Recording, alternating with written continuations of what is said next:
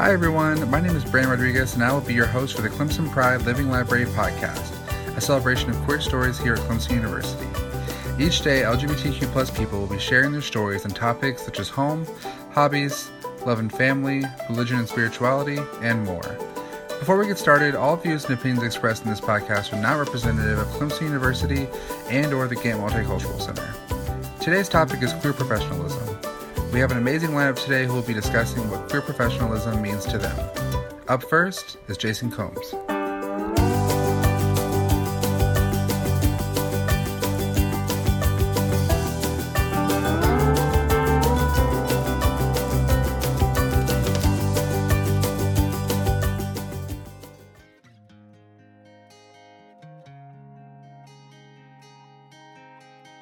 So, in looking at queer professionalism, I think um, one of the things I want to, I guess, start off talking about is just the intersection of the work that I do for Clemson full time and with my uh, sexual orientation. So, as I stated earlier, I am an associate director for a college access program. Um, so, I primarily work with high school students along the state, um, helping to build um, leadership skills, helping to um, increase their academic preparedness and their college preparedness.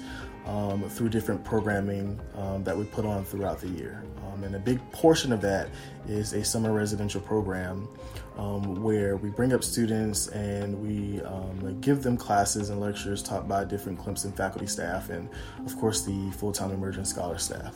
Um, uh, and when I first got to Clemson, I was really, as a full time um, uh, employee, I was really focused for the first two years on um, being more comfortable and confident in my position. Um, so I was learning from my direct supervisor. I was, um, you know, doing a lot of, I guess, um, I was more like a, a, sponge. Like I was soaking in information uh, for those first two years. And by my third year of employment, I was more confident and comfortable um, with uh, what I could bring to the table. Um, and I was way more confident and comfortable in my sexual orientation um, at that point in time too.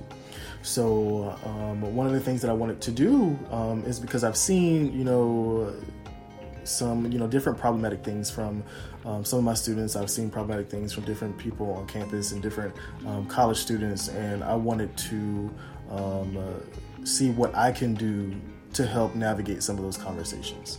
Um, and so my you know sphere of influence is through my college access program, through my summer program, or through our summer program, um, Emerging Scholars. And so I had conversations to start building a curriculum um, for a social justice education class.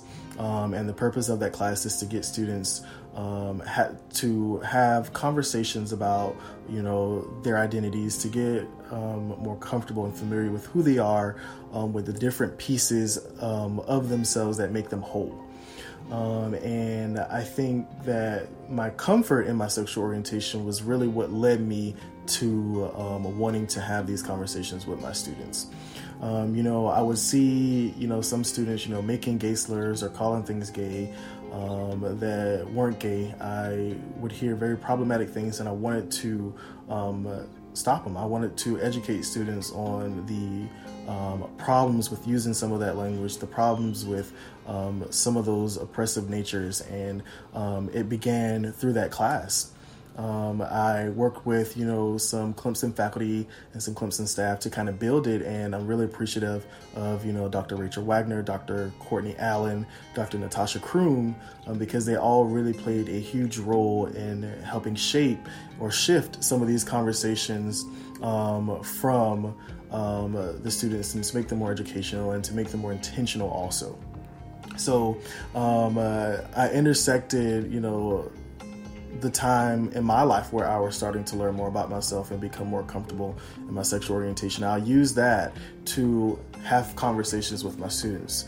Um, and I guess it kind of sounds selfish as I'm, you know, talking back on it, but I see it was very beneficial.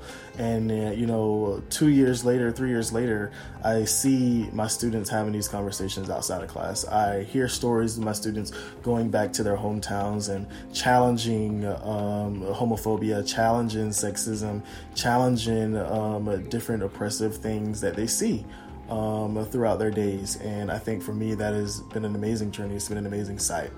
Um, something else I kind of want to talk about as it relates to um, queer professionalism is, you know, being in a space that is um, reflective of your comfort or reflective of um, uh, how you want your sexual orientation to thrive or how you don't want it to thrive. To thrive excuse me. Um, you know, I realize that, um, you know, I have the privilege of walk, working in an office um, that is in a division um, that is dedicated to um, diverse and inclusive practices. Um, uh, I am in a suite um, that you know is named after the um, first African American um, man and woman to graduate from uh, to get admitted into the university. so we are able to have some of these conversations um, on a daily basis. We're able to talk about microaggressions. We're able to talk about, um, you know, how we've been oppressed um, in different spaces, and there's privilege in that. And I know there are, you know, people around campus who have similar identities to me who aren't able to have some of those conversations as often um, and still feel comfortable or confident or supported um, after having those conversations. Um, so I think what I want to suggest is um, to go to a place or be a part of an organization that is as supportive um, of your sexual orientation as you need. Um, so if you're not salient, if your sexual orientation is not salient for you, if it's not something um, that is important to you, then uh, I mean you can choose that um, organization based off of that salience. If it, you are someone who uh, whose sexual orientation is extremely salient to them, then you want to go to a place that's going to support that and um, that's going to make you feel at home and welcome and confident and comfortable to express yourself as you need to express yourself. Um, and I think um, as you grow um, and as you get into different um, professional spheres, you will be able to have a better understanding of what you need um, in support from um, a direct supervisor, um, what you need from support in your peers. Um, and I think that just looks different for each individual. So make those decisions and um, make uh, those make those decisions and um, uh, based off of uh, what you are comfortable with.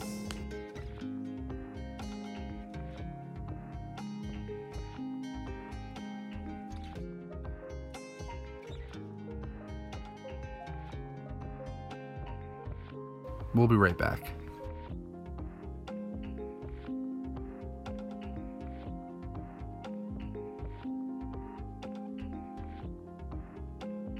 Coming up next on today's podcast, we'll hear from Crystal and Rachel.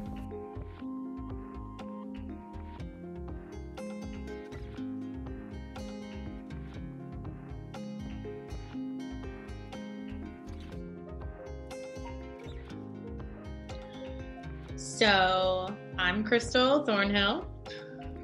And I'm Rachel Wagner. And we're having a conversation about queer professionalism. Um, since we're both queer professionals, we thought it would be fun to have the conversation together. Um, and we were talking about the different ideas about what that those words mean. Um, if you wanted to explain. Yeah. So when I think about um, queer professionalism, I think about um, being a professional queer, what it means to be queer in the workplace.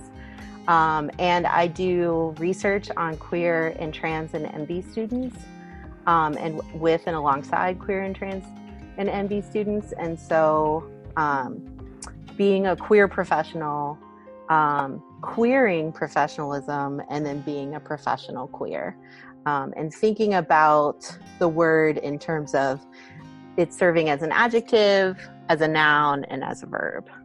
Mm-hmm. I think I feel most connected to the idea of queering professionalism just because it's something that I think is so important. The idea of taking up as much space as possible to make sure that my students and anyone coming behind me or alongside me has the space to be as out and proud as they want and not have to worry or wonder about how that's going to impact their ability to be accepted or perceived as professional. Um, and wanting to bring as many queer, trans, non binary folks along with me um, to make sure that their voices are heard. Um, I think I also think of queer professionalism in the sense of making sure that I am a voice in some ways, which can be a good and bad thing because um, I definitely don't represent everyone. Um, but a voice for those who maybe aren't there or can't be there. Um, yeah. And I also feel like I have to honor the intersections of my voice as a queer professional because I'm also a black queer professional and mm. wanting to make sure that I honor that in the way people experience me. Yeah, I I really appreciate thinking more about queering professionalism. And we could spend the whole time just talking about that. Because in a place like Clemson, where there's lots of conventions around professionalism that are very white, that are very normative and um, heteronormative, um, that have have like a sort of middle slash upper middle class ethos to them mm-hmm. around what's polite to talk about and what's not polite. What kind of vernacular can you use or not use? Mm-hmm. Um, are you allowed to curse, for instance, on the podcast, or is that going to upset folk? Um, so I think about, um, and in particular, one of the things that um, I've come across a lot in the classroom and um, in committee meetings um, alongside some faculty and colleagues in student affairs is there's a um, sort of ex, uh, expected performance of white femininity that's very like um, kind and polite and um, and and uh, self-deprecating and um, always willing to pitch in and support other people's emotional um, well-being, but also sort of being demure and quiet and and I'm too fat for that. I'm too queer for that. I'm not quite white enough for that. Like, there's lots of ways in which I just don't. And I grew up working class. So, mm-hmm. a lot of those conventions of like even small talk or what have you, they just don't fit. And so I find myself like sometimes purposefully being too much or um, not necessarily exaggerating that part, but allowing it to really bloom. So, for instance, within like a year of coming here, I shaved half of my head because I wanted to put out um, within my affect to signal some queerness and to create space for that to be um, reflected back in the student population and, and the colleagues and um, graduate students that I get to work alongside. Mm-hmm.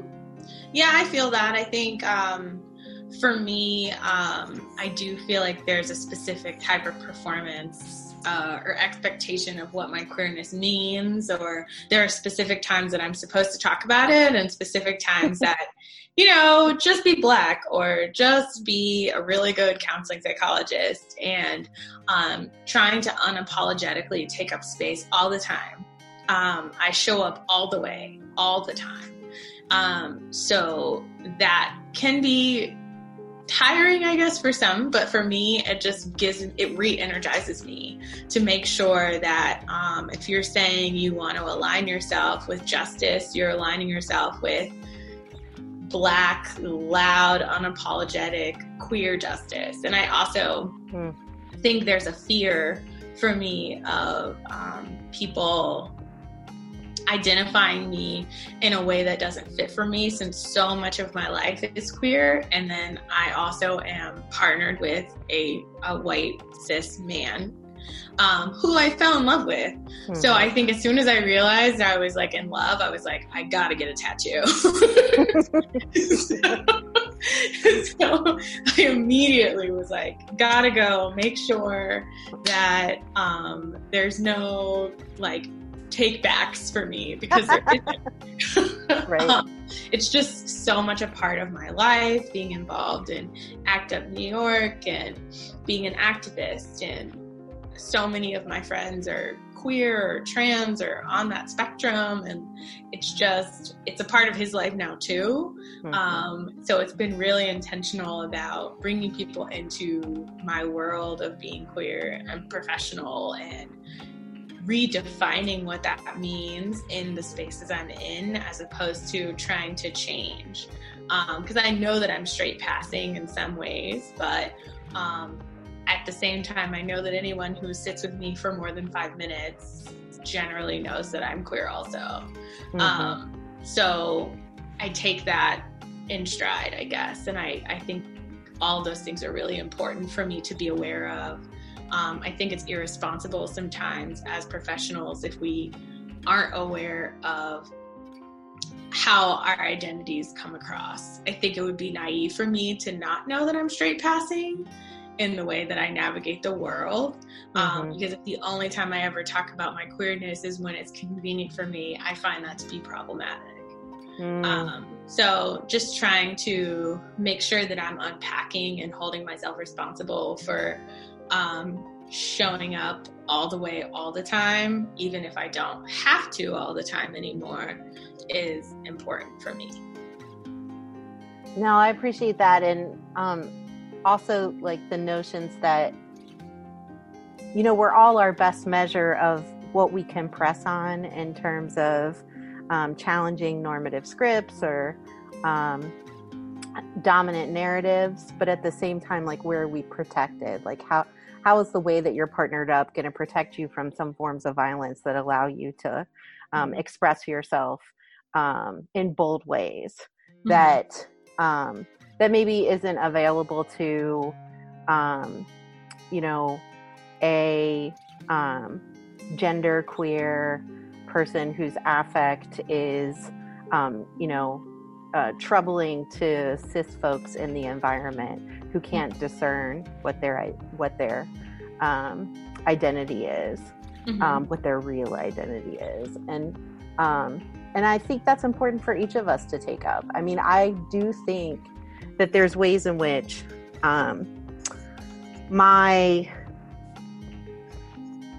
my consciousness about my queerness um, is is something that I'm in constant um, and dynamic like reflection with both in in community um, with colleagues and friends and students and my partner but also um, self-reflectively. And um, and sometimes it's just small things like making choices during interview weekends with prospective graduate students to initiate conversations that reference my wife right? Or mm-hmm. that um, talk about um, us and um, and our family formations that don't fit um, like uh, sort of normative constructions of a nuclear family. Um, and you know and and then supporting like making time to like support things like this kind of programming on campus um, for pride or as um, we used to say on my previous campus gaypril um, like figuring out ways to like support that um, make sure that i'm visible in it um, in that space as a faculty member i can imagine how important it would be to be visible in that space um, as a member of the counseling center, right? Like, I think that that can be visibility and and the um, the challenges and opportunities of visibility within um, queerness that can open up people's assumptions about professionalisms and who um, queer professionals are um, and who who what possibilities exist right? For folks to see themselves reflected.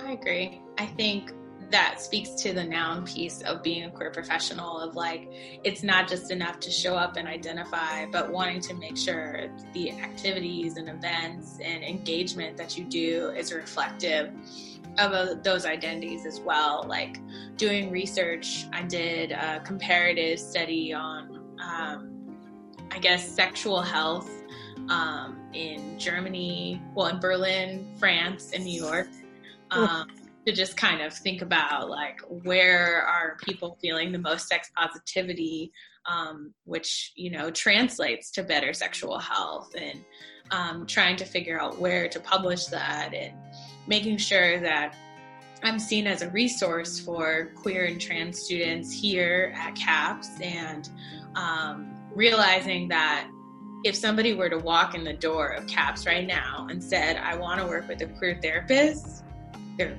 probably going to work with me. Mm. Means that, you know, I have to be open that that's the reality of the system I'm in mm-hmm. and what that means for me in regards to making sure that I'm open, that um, I'm accessible, that I'm seen, that people know that I identify as queer, and it's not just like a secret that happens when they close the door and I tell them, and then they never see me do anything else queer again, because that would be kind of scary. Mm-hmm. Um, so, you know, I see it as a responsibility, but also just a way of wanting to show up um, in a way that's meaningful for my clients and for the work that I do. Mm-hmm but I also want to be conscious of time. Do you have any final thoughts? um, I, you know, my hope is for um, my queer community that you have space um, and invitation not to make yourself small in order to fit the conventions. And if there are supports that you need um, to do that, like I fully support folks covering when they need to for safety for a variety of reasons. But if there's also um, things that folks need in order to feel more fully supported um, uh, to be there themselves in professional and workplace spaces, um, I want to be a part of that too. Yeah. Yeah. I want to echo that. You know, I think that there's a lot of privilege in me being able to choose to be as out as I am, mm-hmm. um, especially because at the end of the day, whether I planned it that way or not, I have a white dude at home who loves me. that you know that comes with its own set of issues because I am black and everything. But you know, I think it's important to acknowledge that there is privilege in being out and that we all come at these situations and issues in life with all the strength that we have. And there are times in life when it's just not safe to be out. And I respect that. And I respect where every student is within community who's trying to figure out where they fit. Mm. And I also want students to know that the way you queer professional today may not be the way you queer professional tomorrow yes. or here and to just be excited about that evolution. Yeah. I think that's a lovely place to end. Yeah. Thanks for having this convo with me. Yes, this was fun. We'll be right back.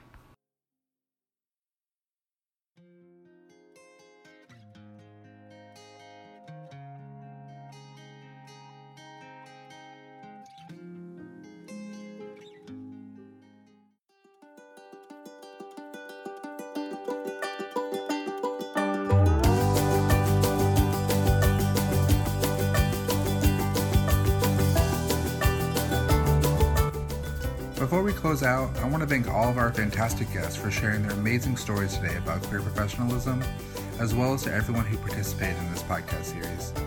We truly couldn't have done it without you. We also want to thank our sponsor, the Gantt Multicultural Center, for helping make this podcast series happen. Now, we hope you enjoyed today's episode and be sure to tune in tomorrow for our next one. Until then, have a fantastic day, everyone.